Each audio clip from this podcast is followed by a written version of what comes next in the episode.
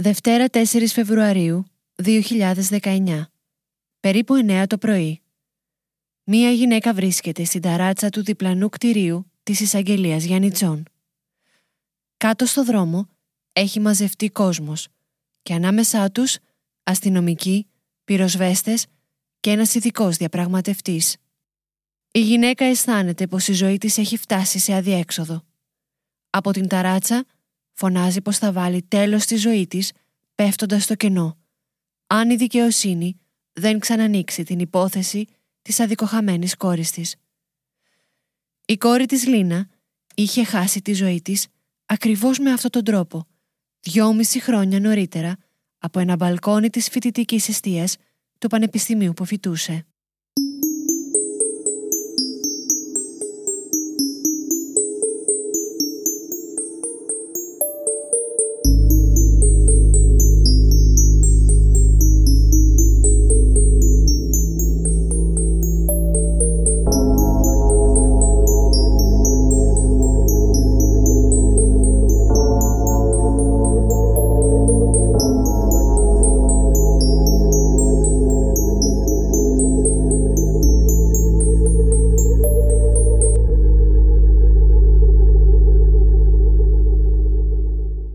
Γεια σας, είμαι η Αθηνά και αυτό είναι ακόμα ένα επεισόδιο αυτού του True Crime Podcast για μια υπόθεση διαφορετική από αυτές που συνήθως αφηγούμε. Η ιστορία της Λίνας Κοεμτζή μοιράζεται στοιχεία με χιλιάδες άλλες ιστορίες που εύχομαι να έχουν άλλο τέλος και να μην σας τις αφηγηθώ ποτέ. Ιστορίες που συμβαίνουν σε άνδρες και γυναίκες κάθε ηλικίας και κάθε κοινωνικού υπόβαθρου. Η Λίνα θα μπορούσε να είναι η συμφιτήτριά μας, η φίλη μας, η αδερφή μας, εμείς οι ίδιοι. Εκείνο το πρωινό του Φεβρουαρίου, η μητέρα της Λίνας, Σταυρούλα τον Μπάζη, θέλει να ακουστεί.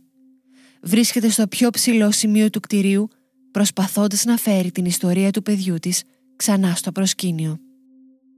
Η Γαλήνη, όπως έχει βαφτιστεί, γεννιέται και μεγαλώνει στα Γιάννητσά, σε μια μεγάλη και αγαπημένη οικογένεια. Οι γονείς της, Σταυρούλα και Παναγιώτης, έχουν άλλα τέσσερα μικρότερα παιδιά. Η πολυμελής οικογένεια δεν έχει οικονομική άνεση, όμως οι γονείς καταφέρνουν να στηρίξουν τη Λίνα στις σπουδές της, όταν εκείνη αρχικά περνάει ιατρική, μεταπηδά στο τμήμα βιολογίας και τελικά καταλήγει στην ΤΕΦΑ του Αριστοτελείου Πανεπιστημίου Θεσσαλονίκης. Η κοπέλα έχει την ενέργεια και τη φρεσκάδα της ηλικίας της καλή μαθήτρια στο σχολείο, με μεγάλο κοινωνικό κύκλο, τώρα αρχίζει να απολαμβάνει τις υπέροχες ευκαιρίες που δίνει η περίοδος της φοιτητικής ζωής. Μακριά από το σπίτι των γονιών της στα Γιάννητσά, πατάει στα πόδια της στη μεγάλη πόλη και χτίζει την ανεξαρτησία της μέσα από τη φοιτητική αιστεία του Πανεπιστημίου επί της οδού Λέοντος Σοφού. Η Λίνα είναι πολύ όμορφη και νιώθει αυτοπεποίθηση. Αυτό θα εκμεταλλευτεί ο πρώτος της θήτης. Στο δεύτερο έτος των σπουδών της, η κοπέλα θα ξεκινήσει να επικοινωνεί με τον Δημήτρη, έναν γνωστό της από τα Γιάννητσά. Θα της πει ότι μπορεί να τη βοηθήσει να ξεκινήσει καριέρα στο χώρο του modeling. Της λέει ότι ως ερασιτέχνης φωτογράφος μπορεί να της τραβήξει κάποιες καλές λήψεις για να φτιάξει το πορτφόλιο με το οποίο ο μελλοντικός της ατζέντης θα της κλείσει δουλειές στο χώρο της μόδας. Η Λίνα συμφωνεί να ποζάρει, ενθουσιασμένη με την προοπτική. Ο Δημήτρης την πείθει να φωτογραφηθεί στο σπίτι του με εσώρουχα και γυμνή και της υπόσχεται να χειριστεί το υλικό με διακριτικότητα. Θα το στείλει, λέει μόνο, σε πρακτορία μοντέλων. Η συνέχεια είναι δυστυχώς αυτή που περιμένουμε. Ο άντρας θα ανεβάσει τις φωτογραφίες της Λίνας στο προσωπικό του blog στο ίντερνετ. Θα παραβιάσει την εμπιστοσύνη της και θα αφήσει το υλικό να διαρρεύσει παντού. Φίλοι, γνωστοί, αλλά και άλλοι, άγνωστοι από τη Θεσσαλονίκη και τα Γιάννητσά, θα κατεβάσουν τις φωτογραφίες και θα οικειοποιηθούν το σώμα της Λίνας όπως εκείνη δεν θα επέτρεπε ποτέ. Κάποιοι από αυτούς θα εντοπίσουν την ταυτότητα της φοιτήτριας και θα της στείλουν μηνύματα ζητώντας και άλλες προσωπικές φωτογραφίες. Η Λίνα χάνει τη γη κάτω από τα πόδια της. Οι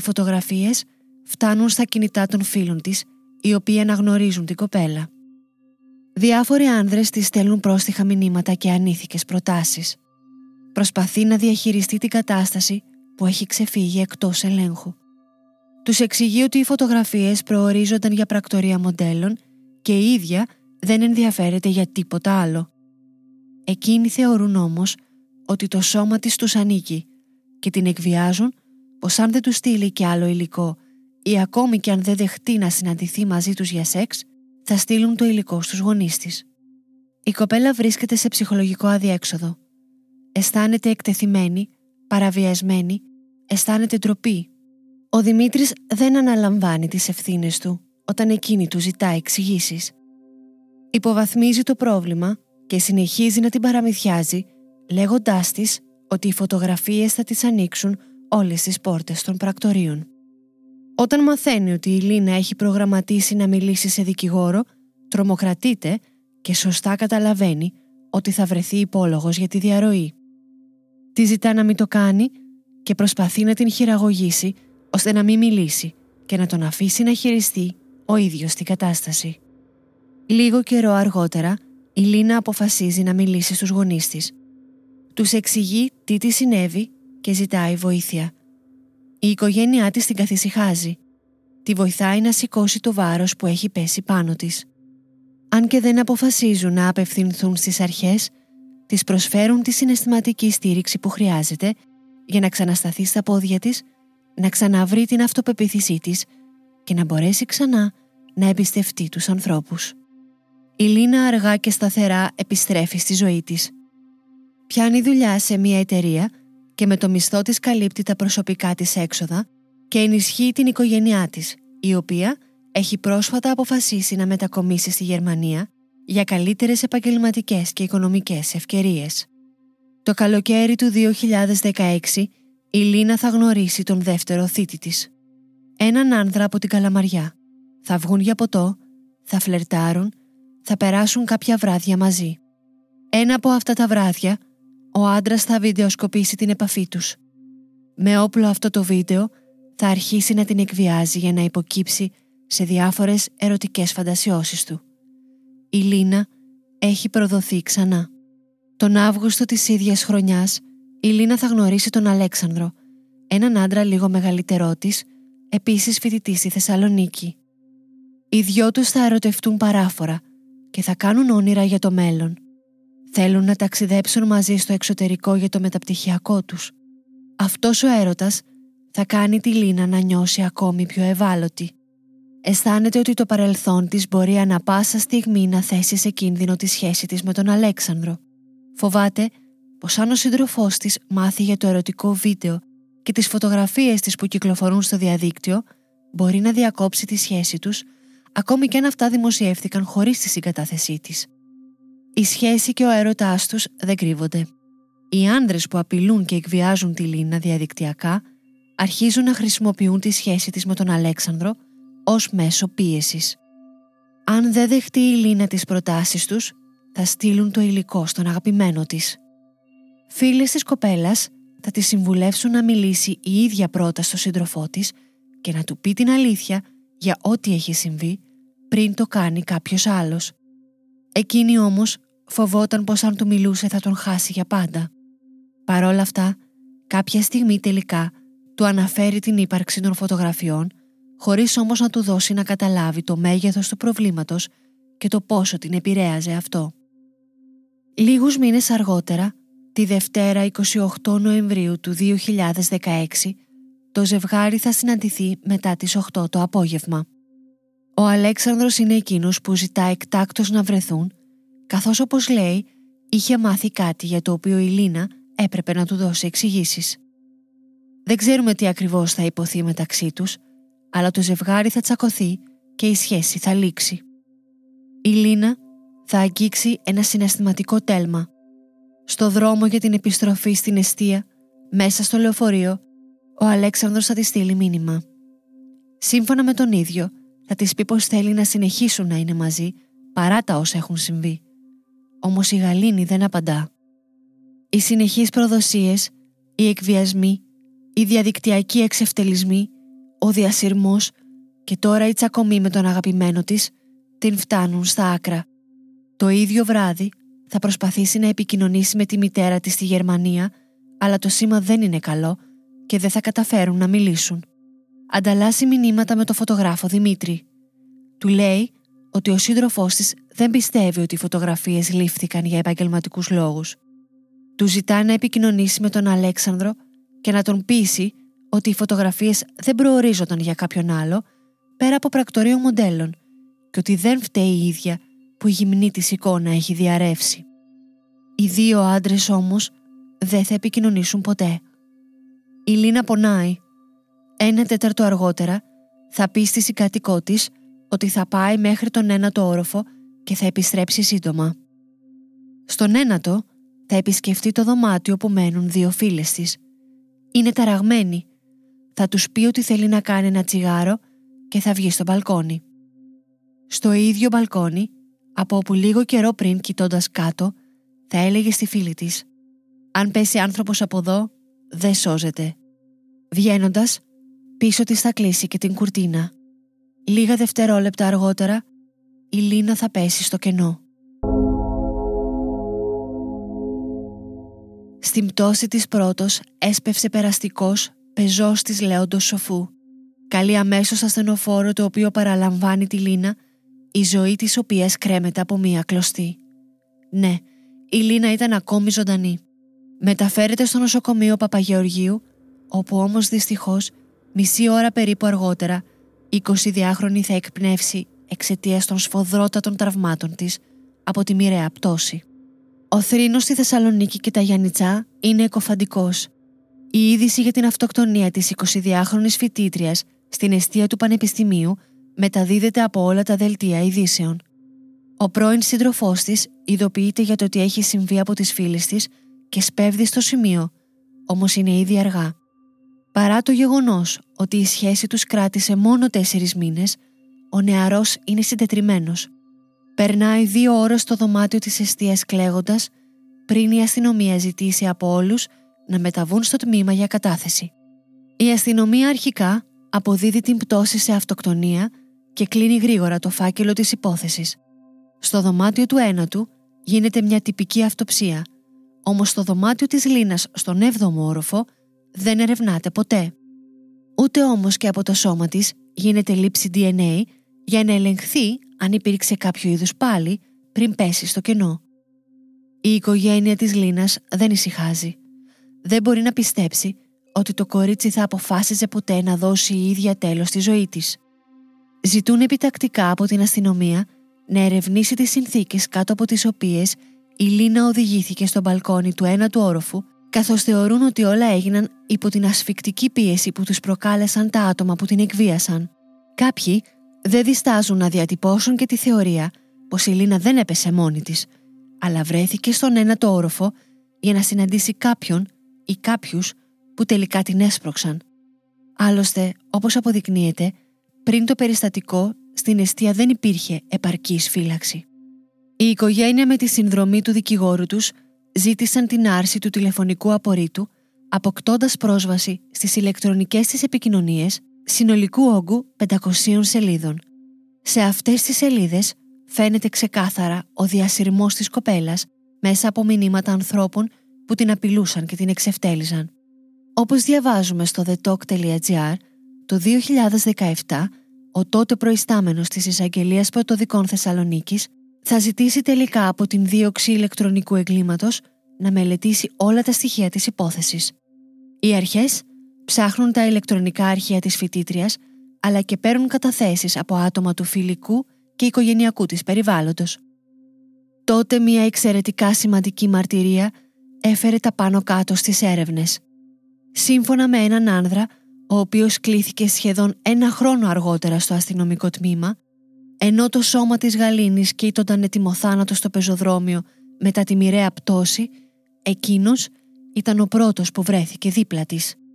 Ήταν εκείνος ο περαστικός που κάλεσε το ασθενοφόρο. Την ανατριχιαστική του μαρτυρία ακούμε στην εκπομπή «Φως στο τούνελ» με αλλοιωμένη φωνή, στο επεισόδιο που κάλυψε την υπόθεση της Λίνας.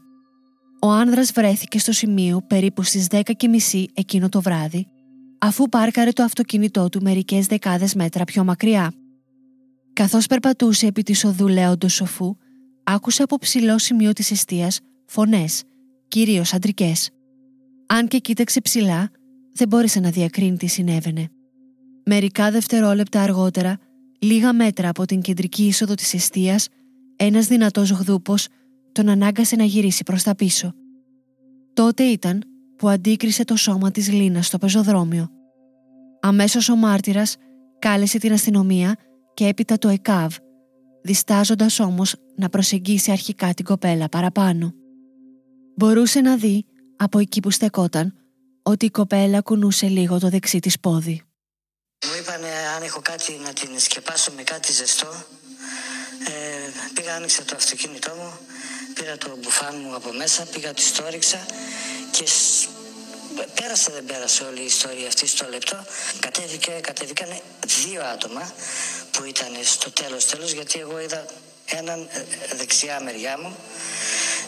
Ε, κατέβηκε και του λέω, ρε φίλε, γνωρίζεις κάτι από πού έπεσε, τι έγινε, πώς βρέθηκε η κοπέλα εδώ; Δεν γνωρίζω, μου λέει τίποτα, αλλά αυτός ε, δεν είδα να ενδιαφέρεται και πάρα πολύ για την κοπελίτσα που ήταν κάτω. Ενδιαφερόταν και κοιτούσε τα χέρια μου, κοιτούσε κάτω από μένα, πίσω από μένα, ε, περίμενε να κουνηθώ.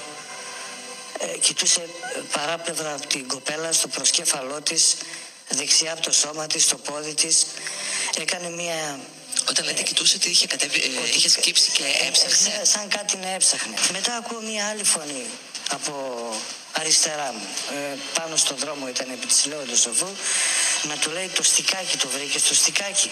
Και γυρίζει αυτός και του λέει όχι ψάχνω το ρωτάω και εκείνον που ήταν στον δρόμο και έψαχνε του λέω ρε φίλε πως γνωρίζεις κάτι ξέρεις κάτι; Και σε έντονο ύφος αυτός μου απαντάει όχι δεν γνωρίζω. Δεν καταλαβαίνεις δεν ξέρω τίποτα και μια κοπέλα είχε κατεβεί ε, κάτι της έλεγε ότι γιατί δεν με περίμενες ε, ε, λέω κοπέλα μου έχω το ΕΚΑΒ μήπως από πού έπεσε αυτή η κοπέλα εγώ δεν ήξερα και μου λέει ξαφνικά από, το, από τον ένατο. Μου κοπήκανε τα πόδια από τον ένατο. Όταν ήρθε η κοπέλα, η άλλη, ε, φαινόταν ότι τους γνωρίζει αυτούς τους δύο. Ε, ναι, ναι, ναι, ναι. ναι, ε, αυτή η κοπέλα φάνηκε ότι ε, την ήξερε την, uh, την Γαλήνη. Την ήξερε γιατί τη ρώτησα, εγώ εκείνη την ώρα τη ρώτησα, μου λέει ότι ε, είναι συγκάτοικός της και ότι κατέβηκε στον πέμπτο κάτι να πάρει και μετά θα ξανανέβαινε επάνω πάλι. Μια στιγμή, τι ότι είναι συγκάτοικός της; Ότι ήταν συγκάτοικός της, ότι μένανε μαζί. Το όνομά της έλεγε. Της έλεγε ε, γιατί ρε κορίτσι μου, γιατί, γιατί δεν με περίμενε, σου είπα πέντε λεπτά θα κάνω, θα ξανανεύω. Πλησιάζω το πρώτο περιπολικό που ήρθε, ήταν ένα τζιπάκι, ανάποδα της λέω το σοφό ανέβηκε. Κατεβήκαν δύο παλικάρια, πηγαίνω μπροστά στον, σε έναν από τους δύο, του λέω πίσω μου ακριβώς, δεν είχε μαζευτεί ακόμα κόσμος καθόλου πίσω μου ακριβώς βρίσκονται δύο άτομα. Ο ένας φοράει αυτό και αυτό και αυτό. Ε, ρωτούσαν, ψάχνανε επίμονα για κάποιο στικάκι. Και απλώνει το χέρι του και μου λέει πηγαίνετε στην άκρη. Λέει πηγαίνετε στην άκρη. Ο μάρτυρας ήταν σε θέση να περιγράψει με ακρίβεια το συμβάν αλλά και τα ακριβή χαρακτηριστικά των ανδρών. Οι δύο ύποπτοι έχουν επικηρυχθεί από την οικογένεια με 5.000 ευρώ ο καθένας. Δυστυχώς, χάθηκε πολύτιμος χρόνος και από τις κάμερες ασφαλείας της Εθνικής Τράπεζας που βρίσκεται ακριβώς απέναντι από το σημείο δεν συλλέχθηκε υλικό που θα μπορούσε να επιβεβαιώσει τη μαρτυρία και να αποκαλύψει την ταυτότητα των ανδρών που ως σήμερα παραμένουν άγνωστοι. Όταν ερωτήθηκε ο αστυνομικός που έφτασε πρώτος στο σημείο της πτώσης γιατί δεν αξιοποίησε αμέσως τα λεγόμενα του μάρτυρα για τους άνδρες που αναζητούσαν το στικάκι, εκείνος απάντησε πως αυτή η συνομιλία δεν συνέβη ποτέ. Άραγε προσπαθεί να καλύψει την παράληψή του ή ο μάρτυρας συναισθηματικά φορτισμένος από το σοκ νιώθοντας τόσο κοντά στην υπόθεση εφήβρε τα δύο ύποπτα πρόσωπα. Σημαντικό για την υπόθεση θεωρήθηκε επίσης το γεγονός ότι το πράσινο τετράδιο στο οποίο η Λίνα έγραφε τις σκέψεις της και πάντα κρατούσε μέσα στη τσάντα της, ούτε οι αρχές ούτε και η οικογένεια κατάφεραν ποτέ να εντοπίσουν. Οι γονείς και τα αδέρφια της Λίνας δεν σταματούν να αγωνίζονται να συγκεντρώσουν όλα τα στοιχεία που πιστεύουν θα φέρουν στη δικαιοσύνη τους υπέτειους για το θάνατό της. Στη διάρκεια της προσπάθειάς τους αυτής δέχονται απειλητικά μηνύματα μέσω Facebook, αλλά και από άγνωστα άτομα μέσα σε αυτοκίνητο χωρίς πινακίδες, κοντά στο κημητήριο που αναπαύεται η κοπέλα. Τα άτομα απειλούν τη μικρή της αδελφή αλλά και τη μητέρα της, ώστε να σταματήσουν να ερευνούν την υπόθεση, γιατί όπως λένε θα έχουν το ίδιο τέλος με εκείνη. Μετά από καταγγελία της οικογένειας, οι αρχές κατάφεραν να εντοπίσουν τα ηλεκτρονικά ίχνη των ατόμων που φαίνεται να είχαν στείλει τα μηνύματα. Επρόκειτο για δύο άτομα, έναν άνδρα 31 ετών και μία νεαρή κοπέλα, οι οποίοι όταν κλήθηκαν να καταθέσουν, υποστήριξαν ότι όλα ήταν μια παρεξήγηση, καθώς φαίνεται οι τηλεφωνικές συνδέσεις να είναι μεν κάτω από το όνομά τους, αλλά δεν είναι αυτοί οι πραγματικοί χρήστες. Κάπως έτσι, το Φεβρουάριο του 2017, η μητέρα της Λίνας οδηγείται μέσα στην απελπισία της στην ταράτσα του κτηρίου δίπλα από την εισαγγελία Γιαννιτσών, καθώς δεν βρίσκει άλλο τρόπο να πιέσει για περαιτέρω έρευνα. Περίπου στις 11 το ίδιο πρωί, τελικά η γυναίκα πείθεται να κατέβει κάτω στην ασφάλεια, αφού της υπόσχονται ότι η υπόθεση θα συνεχίσει να ερευνάται. Στις 7 Ιουνίου του 2019 αναγνωρίστηκαν από την αστυνομία τρεις άνδρες που σχετίζονταν με τις φωτογραφίες και τον εκβιασμό που δεχόταν η Λίνα.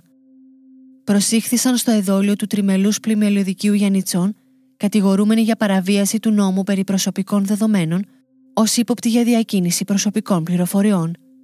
Από αυτούς καταδικάστηκε σε 120 ώρες κοινοφελούς εργασίας μόνο ένας, που δεν ήταν άλλος από το Δημήτρη, τον υποτιθέμενο ερασιτέχνη φωτογράφο.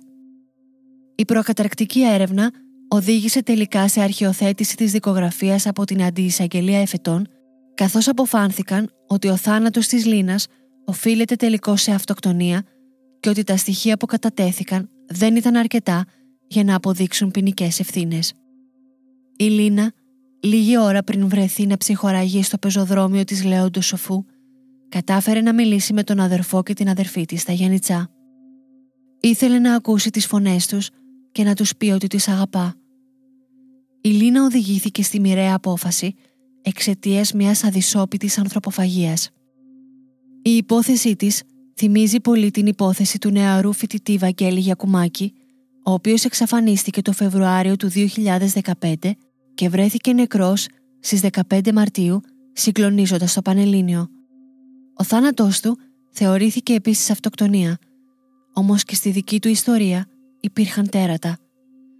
Τα τέρατα της Λίνας και του Βαγγέλη μοιάζουν στην όψη με εμάς, όμως με την κάλυψη μιας παραβατικής ομάδας ή την κάλυψη της ανωνυμίας του ίντερνετ, τους δίνεται η ευκαιρία να κανιβαλίσουν όποιον πέσει στα δίχτυα τους και να γίνουν η ηθική αυτούργοι στο θάνατό τους. Η Λίνα ήταν μια νέα κοπέλα που δεν έκανε τίποτα λάθος. Δεν θα έπρεπε να φταίει ποτέ αυτός που δείχνει εμπιστοσύνη, μόνο αυτός που την παραβιάζει. Το να αγαπάς τον εαυτό σου, να σου αρέσει το είδωλό σου στον καθρέφτη, να βρίσκεις το σώμα σου ερωτικό είναι απαραίτητα στοιχεία προσωπικής ενδυνάμωσης και ευτυχίας. Οι φωτογραφίες και το βίντεο ερωτικού περιεχομένου που διέρευσαν χωρίς τη συγκατάθεσή της επέτρεψαν σε θρασίδηλους ανώνυμους του διαδικτύου να την βιάζουν online κατ' εξακολούθηση. Αν είστε θύμα διαδικτυακού εκφοβισμού, αν γνωρίζετε ότι υλικό, είτε φωτογραφικό είτε βίντεο, προσωπικών σαν στιγμών βρίσκεται στο διαδίκτυο απευθυνθείτε αμέσως στη δίωξη ηλεκτρονικού εγκλήματος στο 11188. Μην χάνετε πολύτιμο χρόνο, ίσως μπορείτε να προλάβετε την περαιτέρω διάδοσή του. Μην υποκύψετε σε κανενός είδους εκβιασμό. Μιλήστε στις αρχές, αλλά και σε άτομα της εμπιστοσύνης σας, σε αυτούς που σας αγαπούν και θα σας στηρίξουν. Αυτό που σας συμβαίνει είναι εγκληματική πράξη που τιμωρείται από τον νόμο και εσείς δεν έχετε καμία ευθύνη. Μην αφήνετε την ενοχή που νιώθετε να σας ακινητοποιεί. Μην ξεχνάτε, αυτές οι καταστάσεις δεν είναι αδιέξοδες. Αν για τον οποιοδήποτε λόγο αισθάνεστε ότι έχετε οδηγηθεί σε συναισθηματικό αδιέξοδο και η ζωή σας φαίνεται μια ανυπόφορη δοκιμασία, μπορείτε να απευθυνθείτε στο 1018 και να εκφράσετε τη σκέψη σας στη γραμμή υποστήριξης.